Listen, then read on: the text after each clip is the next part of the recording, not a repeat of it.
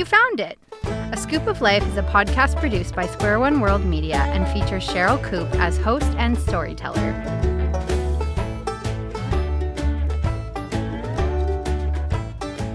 Welcome, welcome, welcome. My name is Sherryl Koop, and I am thankful that you have taken time to listen. This is the second year of my weekly podcast, and each episode is a mix of one of my personal stories, music from a variety of Canadian artists, and concludes with a brief spiritual insight. I hope that as you listen, you not only enjoy the episode, but sense God's deep love for you and how your story can intersect with His.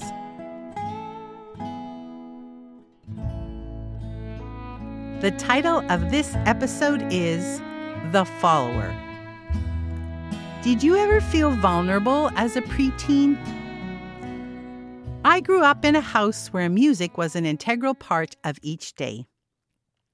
Whether it was my mom or dad singing, or the radio playing, or the record player playing, or all of us singing together, or someone playing the piano in our living room, music was a staple.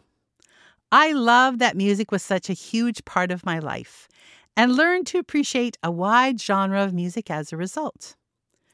When I turned eight years of age, my mom let me know that since she was working full time, I could now be enrolled in piano lessons. This was so exciting as many of my older sisters played piano and many of my friends did as well. Now it would be my turn to learn. Mom was able to find a young woman who went to church with us to be my first piano teacher, and it was great to go to her place to have my lesson, as she lived just a few blocks from my home, and her younger brother was a dear friend of mine. It seemed the best of all worlds that she would be my first piano teacher. Unfortunately, she decided that getting married and moving away meant that she would no longer be teaching me piano, and I was devastated to think of changing teachers at 10 years of age. However, there was no choice in the matter, and so I moved on to my second piano teacher. She happened to be a friend of one of my older sisters and had just recently moved to Manitoba because she had married a man from here. I was so happy to have a new teacher and that my piano lessons would not be interrupted for too long, as I had quite the aspirations of where these lessons would take me. Initially, I could walk to where my new teacher lived. However, after their first year of marriage, they purchased a house, and I now needed to either get a ride there and back or take the transit bus. Since the neighborhood was not known to me, my dad decided that for the first year of lessons he would give me a ride. However, by the second year, when I was 12 years of age, this wasn't always possible, and so I started to take the bus to my lessons. The bus trip involved going two thirds of the way on one bus, crossing the street, and getting another bus that would take me almost the entire way, and then I had to walk three blocks to their home. This was all very doable, and on exceptionally cold evenings or when my dad could leave work early, I was fortunate enough to score a ride. All other times, I was relegated to using the public transit system. One early fall evening, as I was at the first transfer bus stop, a large white car came by, stopped, and the man inside offered to give me a ride wherever I needed to go. I politely thanked him for his offer and indicated I would be fine by taking the bus. He seemed to drive off, and I was relieved as the bus arrived shortly after our encounter. However, when I got off the bus and had to walk for three blocks to my piano teacher's home, there was the same large white car with the man inside smiling and waving at me. I was a bit unnerved and quickly crossed the street so that I would be walking against traffic along the sidewalk rather than with traffic. As I got to the street where I had to turn left and head to my piano teacher's home, I saw him speed off and was relieved that he didn't follow me to my teacher's home. Upon arrival at my piano lesson, my teacher told me I looked quite distraught and asked what happened. After I told her the whole story, she called my dad and said she thought it would be best if he would come and pick me up. Thankfully, my dad could and agreed, and from that day onwards for that school year, I got rides to and from my lessons. However, the next fall, when my lessons started up again, a few times after my lessons, as I waited at the bus stop to take me home, the same large white car would drive by, and the man would smile and wave at me each time. Since he didn't stop, I felt safe and decided not to mention it to my parents or my piano teacher, for how bad it could be since he no longer was stopping and offering me a ride. Well, I was wrong. For several weeks after no sign of the large white car, there it was. And this time, not only did the man bring it to a stop right where I was waiting for the bus, but now he got out and started to approach me, insisting that he give me a ride. Now I was terrified and started to scream and run towards the garage that was just behind the bus stop. Upon my arrival at the doors of the garage, the man inside quickly came, just as the man from the large white car caught up to me. Thankfully, the man from the garage let me into the building and blocked the man from the car from coming in. At this point, the man from the car ran back to his car and took off.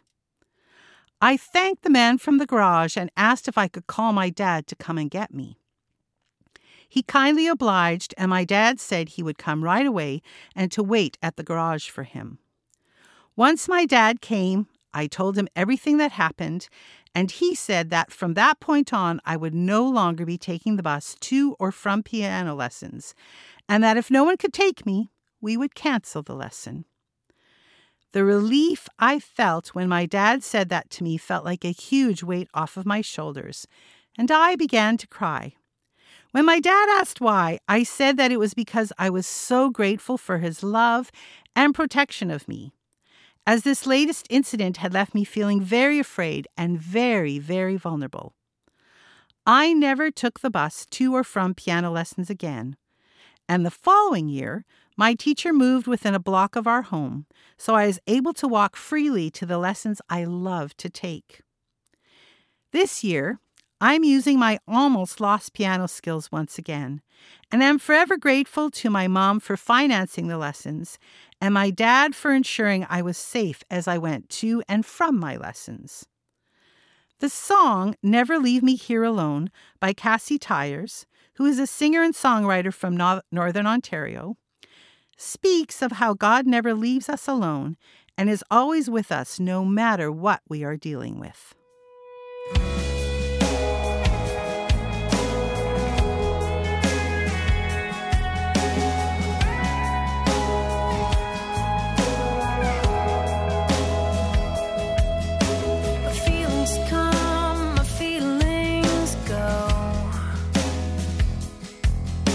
Your love forever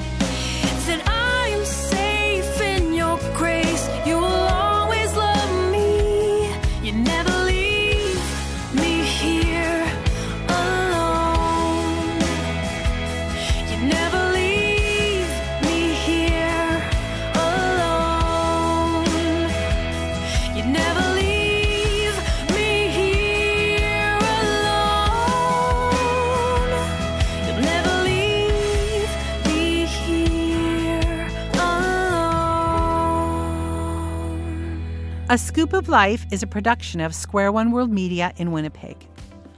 I grew up in a home that was both faith filled and faith lived out. When I was eight, I asked Jesus to come into my life. I wanted to know Jesus, and I wanted everyone around me to know him too. So I became an ardent missionary in the neighborhood. I handed out Sunday school papers in my playhouse. I read Bible stories to my friends at snack time, and I offered to pray with them anytime. Now that I am much older, I've learned not to trap people at snack time, but I still want to tell them about Jesus. That's what I love about partnering with Square One. To learn more about Square One or to support this project, visit www.squareoneworldmedia.com.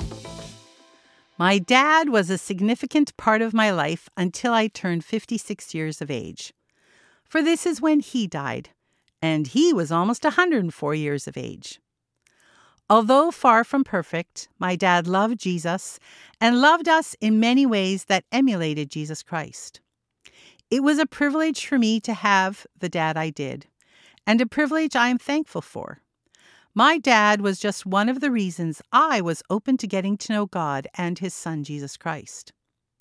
When I think of my dad driving me to and from piano lessons those years to make sure I was safe, I am reminded of these words from the Bible found in Psalm 18, verses 1 to 3, and in Psalm 73, verses 21 to 28, where David writes the following of how God is his refuge in life I love you, God. You make me strong. God is bedrock under my feet, the castle in which I live, my rescuing knight. My God, the high crag where I run for dear life, hiding behind the boulders, safe in the granite hideout. I sing to God the praise lofty and find myself safe and saved. I'm still in your presence, but you've taken my hand. You wisely and tenderly lead me, and then you bless me. You're all I want in heaven, you're all I want on earth. When my skin sags and my bones get brittle, God is rock firm and faithful. Look, those who left you are falling apart deserters, they'll never be heard from again. But I'm in the very presence of God. Oh, how refreshing it is! I've made Lord God my home. God, I'm telling the world what you do.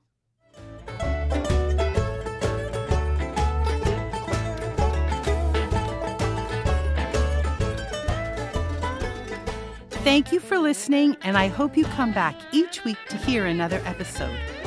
To keep in touch, you can find me on Instagram, Facebook, and the website www.askoopoflife.com, which is spelled A S K O O P O F L I F E. Not with a C like in a scoop of ice cream, but with a K as in my nickname, Skoop. I would love to hear from you. Your thoughts on the podcast, any questions you may have, or things you would like me to pray about for you.